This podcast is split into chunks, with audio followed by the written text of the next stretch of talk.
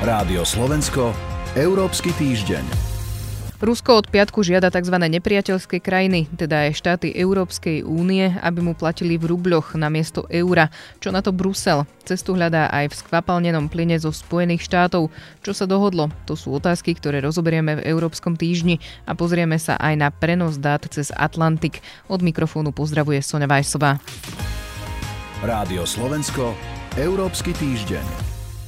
V prvej časti Európskeho týždňa rozoberieme požiadavku, ktorú viaceré európske štáty kritizujú a hovoria o vydieraní, a to teda, že Rusko žiada, aby platili za plyn v rubloch. Ako na toto reaguje Brusel, to sa už pýtam Ireny Jenčovej z portálu Euraktiv. Dobrý deň. Dobrý deň. Brusel na to nereaguje nijak, lebo jednotlivé dodávky plynu vlastne patria do kompetencie národných štátov, respektíve firiem, ktoré s Ruskom obchodujú. Fakt je, že zmluvy medzi Gazpromom a odberateľmi v Európe sú dlhodobé a jasne sa v nich píše, že za plyn sa má platiť eurom či dolármi. Štáty ako Nemecko či Rakúsko aj štáty G7 akoby požiadavku Ruska odmietli s tým, že je to porušenie týchto dlhodobých kontraktov. V súčasnosti nepoznáme konkrétny obsah toho dekretu, dekretu, ktorý včera vydal alebo podpísal ruský prezident. On k tomu dal taký dovetok, že v prípade, že sa platby nezrealizujú v rubloch, dodávky sa zastavia.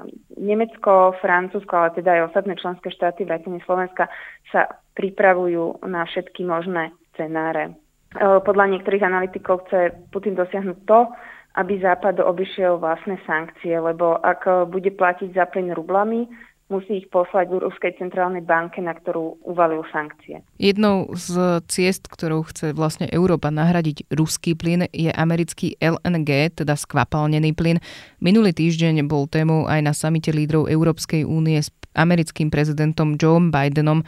Na čom sa teda lídry Európskej únie a šéf Bieleho domu zhodli? Americký prezident Joe Biden a predsednička Európskej komisie von der Leyenová ohlasili, že vytvoria pracovnú skupinu pre energetiku, takú akoby akčnú, akčnú pracovnú skupinu, ktorá má prísť s konkrétnymi opatreniami na zníženie závislosti od zemného plynu, či už to má znamenať viac e, LNG zo Spojených štátov alebo z iných zdrojov a zároveň aj teda maximalizovať dostupnosť a využitie obnoviteľnej energie. Pravda je, že americkí výrobcovia LNG momentálne pracujú na maximum, ako ten dopyt je skutočne uh, veľký tento nedostatok plynu aj teda hlad po LNG posunuli globálne ceny na nové maxima a podnetili záujem o nové projekty aj na strane Spojených e, štátov. Kritici vlastne v tejto nastolenej ceste alebo v tejto ceste, ktorá sa teraz momentálne otvára pre Európsku úniu, varujú, že vzhľadom na klimatickú krízu má LNG oveľa vyššie emisie, keďže vlastne veľa, veľa energie sa tam minie na samotnú dopravu, tých tankerov, kvapalňovanie toho plynu a následne potom po, po doprave do Európy aj splíňovanie. Takže tiež ešte pripomínajú, že investície do novej fosilnej infraštruktúry môžu spôsobiť uzamknutie kontinentu v závislosti na fosilných palivách a teda podrývajú klimatické ciele. Ak by sa teraz Európa chcela vo väčšej miere obrátiť na dovoz e, LNG alebo spolahnúť sa na dovoz LNG, tak e, v súčasnosti to nie je možné úplne, lebo v Európe chýbajú dovozné kapacity. Taká výstavba e, LNG terminálu alebo LNG toho zariadenia je približne 5 rokov. Nemecko však prichádza napríklad s takými alternatívnymi riešeniami, že chce pristaviť plávajúce terminály. To znamená, že to budú také tankery, kde vlastne sa to LNG bude splíňovať a následne plynovodom pôjde do prístavu, kde teda bude potom odtiaľ dopravované ďalej. Čo sa týka teda Slovenska, nebude vlastne, nie je to pre Slovensko problém, že tie zásobníky sú takto rozvrhnuté? Určite, určite je to komplikácia oproti stavu, ktorý, ktorý bol doteraz. To znamená, že sme vlastne z Ruska prepravovali plyn potrubím, čo je oveľa, oveľa jednoduchšie ako získavať plyn týchto prístavov európskych. Taktiež Slovensko stráti peniaze, ktoré dostávalo za tranzit plynu cez svoje územie. Takže určite ekonomicky to určite Slovensko pocíti. Uzatvára Irena Jenčová. Ďakujem vám za rozhovor. A ja ďakujem. Rádio Slovensko Európsky týždeň. Európska únia má so Spojenými štátmi predbežnú dohodu o transfere dát cez Atlantik. Brusel sa o nej s Američanmi sporil. V roku 2020 zastavil možnosť prenosu dát Európsky súd. Na čom sa teda dohodli a čo bol problém? Rozoberiem teraz s Luciou Jar z portálu Euraktiv. Dobrý deň. Dobrý deň. O tom, že má únia so Spojenými štátmi dohodu na politickej úrovni, informovala šéfka Európskej komisie Ursula von der Leyenová a americký prezident Joe Biden po samite lídrov Európskej únie a Spojených štátov. Čo teda o tejto dohode vieme a čo to znamená? Tak ako ste spomínali, tak ešte pred dvomi rokmi Európsky súd zastavil možnosť transferu európskych dát, to znamená osobných údajov, ktoré sú online do Spojených štátov a Únia tam totiž nedokázala zabezpečiť ich ochranu, ktorú sľubuje. Sľubuje ju GDPR, to znamená riadenie o ochrane osobných údajov, o ochrane dát, s tým, že teda k dátam európskych občanov, ktoré sa dostanú na americkú pôdu, respektíve ich začne spracovať americká firma, môže podľa tamojších, teda amerických pravidiel získať prístup americká vláda, najmä teda jej bezpečnostné zložky. No o podmienkach vyjednávania Brusel a Washington hovorili naozaj celé celé mesiace a, a na tej konferencii tlačovej, ktorú ste spomínali, tak predsednička Eurokomisie a americký prezident vyhlásili, že sa podarilo nájsť nejakú rovnováhu medzi bezpečnosťou a právom na súkromie a teda vzniká predbežná dohoda, nejaké politické riešenie.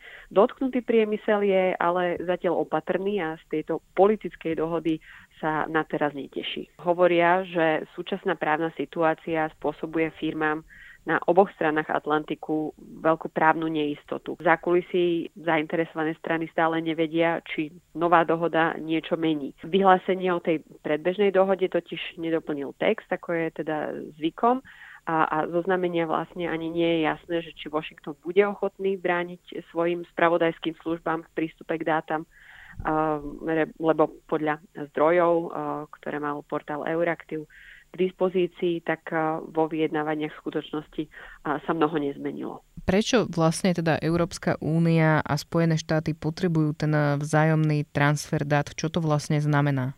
Dotknuté sú v podstate tisíce spoločností, ktoré mali na prenose dát z únie postavený svoj biznis model. Znamená, že dáta dokázali presúvať a potom spracovať na nejakom inom mieste. Na teraz využívajú takéto spoločnosti len zmluvné doložky, to znamená, že je to veľmi nepraktické a naozaj v podstate ani právne nie úplne uchopiteľné. Navyše problém je nielen pre malé a stredné podniky, ale ozývajú sa aj tie giganti, ktorí nedokážu vlastne úplne s právom v poriadku spracovávať informácie a dáta.